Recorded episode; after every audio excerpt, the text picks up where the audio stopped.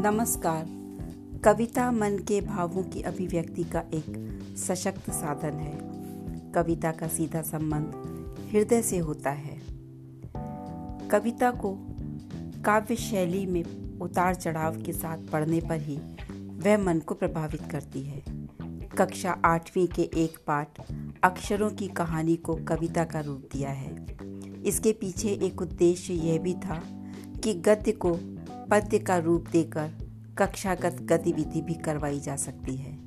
प्रस्तुत है कविता अक्षरों की कहानी।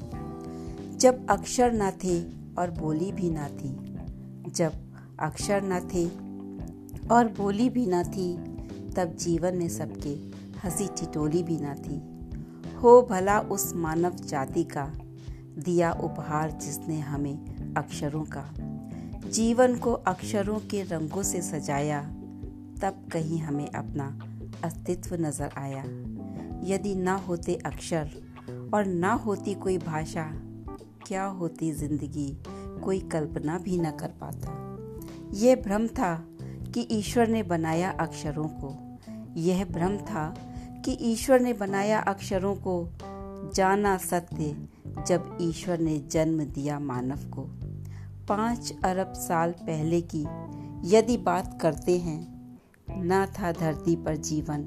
क्या कभी सोचते हैं?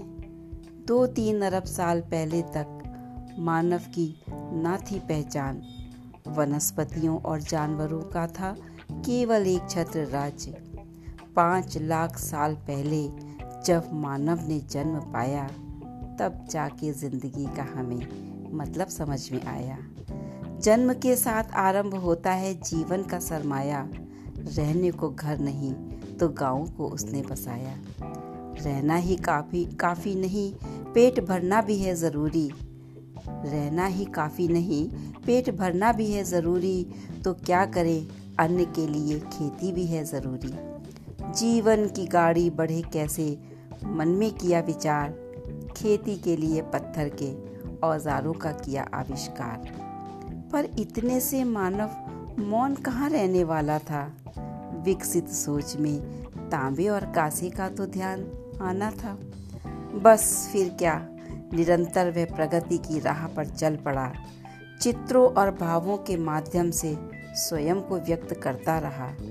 चित्रों और भावों की भाषा से मन उसका किंचित न भरा, अक्षरों की खोज की, तब जाकर वह थोड़ा थमा। आगे बढ़ने की चाह में निरंतर रहा वह मगन। लिख इतिहास नव पीढ़ी के लिए बढ़ता रहा निर्विघ्न। यह ज्ञान मात्र अक्षरों पर जाकर न रुका। यह ज्ञान मात्र अक्षरों पर जाकर न रुका। सोच को आगे बढ़ा, लिपियों को उसने जन्मा। हम सबको मालूम होनी चाहिए अक्षरों की ये कहानी। हम सबको मालूम होनी चाहिए अक्षरों की ये कहानी।